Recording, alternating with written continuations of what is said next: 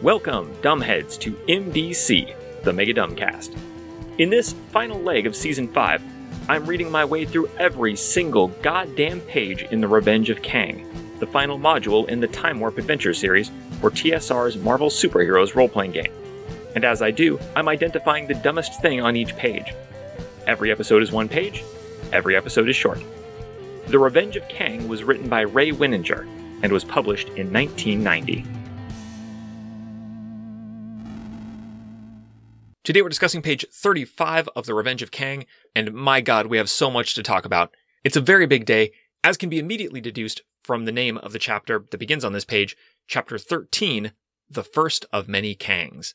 So alright, number one, go to the Visual Companion, patreon.com slash megadumbcast. In a Visual Companion post that is open to everyone, patron or otherwise, you will see Kang, at last, pretty damn late to his own adventure module, but at least he's here now, locked in combat with the West Coast Avengers. Kang is pulling a lever. Vision is flying toward him. Moon Knight is swinging toward him. Tigra, I'm gonna say she is vaulting over a railing breakdancing style toward him. You really have to see the picture. You remember back in uh, the Weird Weird West where there was the the picture of Napoleon playing chess with Vision, and it looked like Tigra was trying to watch the game, but her crotch was being like magnetically drawn toward one of the Napoleonic guards.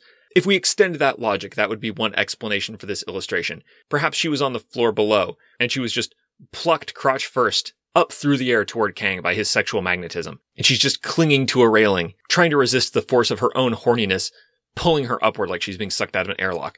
And then in front of her, we have three weird, like, profile shots of just the heads of Hawkeye, who appears to be absent. He is not facing anyone. He is like looking straight off the side of the panel in perfect profile. There can't be anything over there. I don't see the top of his bow. He doesn't have his weapon. I don't know what the fuck Hawkeye is doing. And then Wonder Man's making this like teeth gritted expression and his hair's all wild. But then he's not looking at Kang. He's looking at Scarlet Witch and Scarlet Witch is just looking sort of coy and pleased with herself. I have no idea what the fuck is going on in this picture. And in the background, in the corner of this room, we have that same fucking swastika emblazoned time machine, which, number one, you still haven't gotten around to painting over those swastikas. And number two, that time machine is not here uh, in this scene, nor does Kang have such a time machine.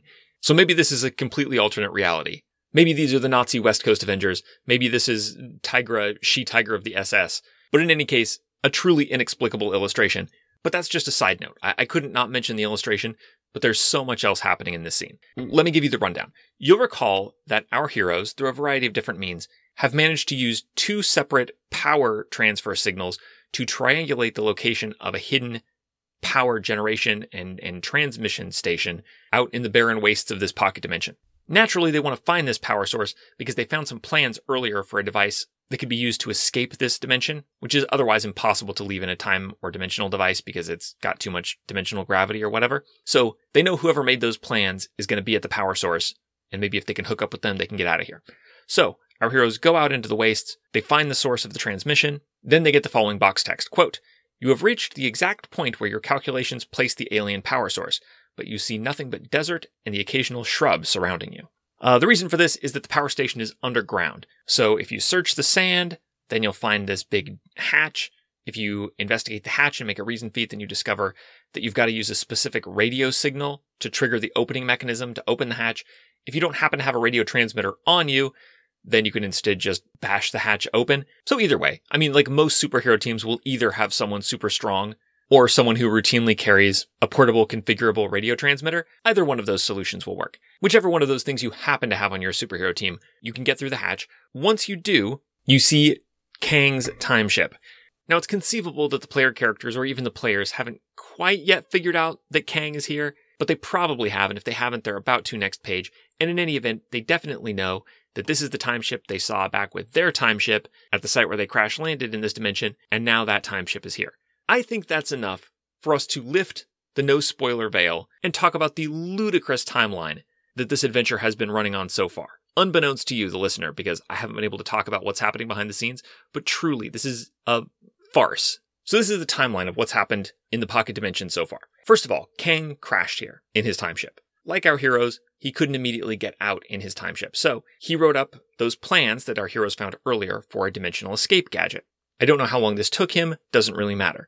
But once he had the plans, he knew that he was going to need a power source, and a warp regulator or whatever the fuck that triangular piece was that was missing from the spire. So, Kang traveled to the spire in search of power and parts. All this makes sense so far, doesn't particularly matter how long anything took or exactly when it happened.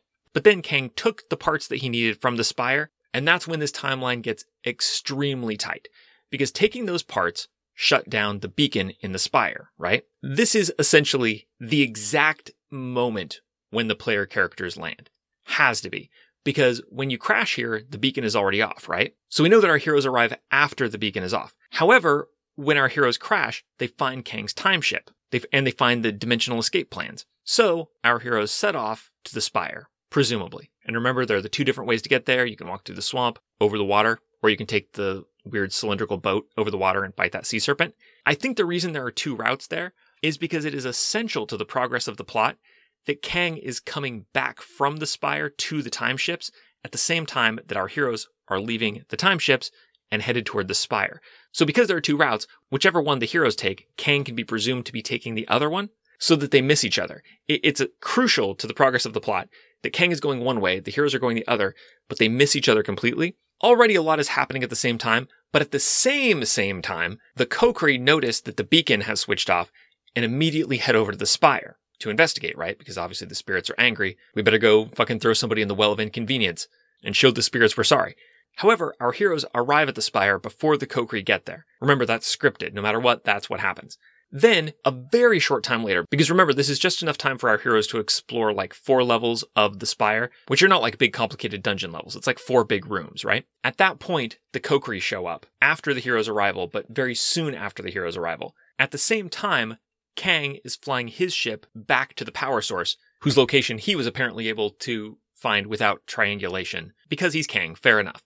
Now, Kang leaving in the time ship does definitely happen immediately because number one, there's a possibility that our heroes escape the Kokri at the Spire and go back to their time ship, in which case this isn't explicit in the module, but presumably they're not going to find Kang just chilling out in his time ship where they can mug him for the warp regulator and short circuit this entire leg of the adventure. Presumably, if you go back, you're going to find Kang's time ship gone because otherwise none of the rest of this Kokri stuff is necessary. Number two, Kang has no reason to wait around. He clearly hasn't been inside the main complex, which is where our heroes found the second power signal that allowed them to triangulate the power station's location. And there don't appear to be any other power signals that could be used to triangulate that location, which means Kang was able to find it without triangulating, which means he has no reason to go anywhere else.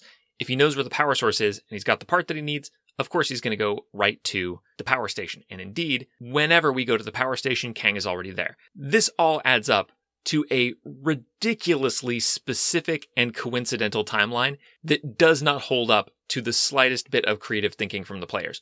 I mean, it would already be extremely convenient for the player characters who are not making a controlled landing, mind you, but are just having an uncontrolled crash in this dimension, for them to land not at the same space-time coordinates that Kang did, not at any of the other points in the history or future of this pocket dimension, but at the exact place Kang did later at virtually the precise moment that the beacon goes out, that's already a huge coincidence. But then that they're going to the spire at exactly the same time Kang is coming back from it, because if Kang had already come back, they can't find his time ship and the design for the dimensional escape device, which means they don't have anything to go on. They don't know where to look for a power source, and the adventure falls apart. So they have to pretty much precisely miss Kang going the opposite direction. Then when they get to the spire, they have to get there before the Kokri, because if the Kokri are already there, then the heroes are going to see them and not want to go in. And it's going to be obvious to the Kokri probably that our heroes were not the ones who interfered with the Spire. They really need to find them inside the Spire. But the Kokri need to arrive before our heroes can finish up what they're doing in the Spire and leave. And our heroes are only going to be there for a minute. So once again, the timing is extremely precise. Everything needs to happen at exactly the right moment for no reason for the plot to work. And under normal circumstances, that would just be kind of hokey. But we're talking about superhero adventurers in an unfamiliar location who've kind of had the shit beaten out of them by plot contrivances already in this adventure path. They're prone to be cautious and they have a lot of unpredictable resources. If our heroes spend even a half hour doing anything at any point in this chain, then the timeline breaks down. So for example, let's say that we crash our time ship, but we're all fucked up because we've been thrown around hitting bulkheads because we haven't been answering historical trivia correctly or whatever. If we learned our lesson from getting our shit repeatedly kicked in in the weird, weird West because we couldn't heal up properly, the first thing we're going to do is say, okay, nobody get out of the time ship. Right now, we're taking a nap. Before anything can happen, we're taking a nap.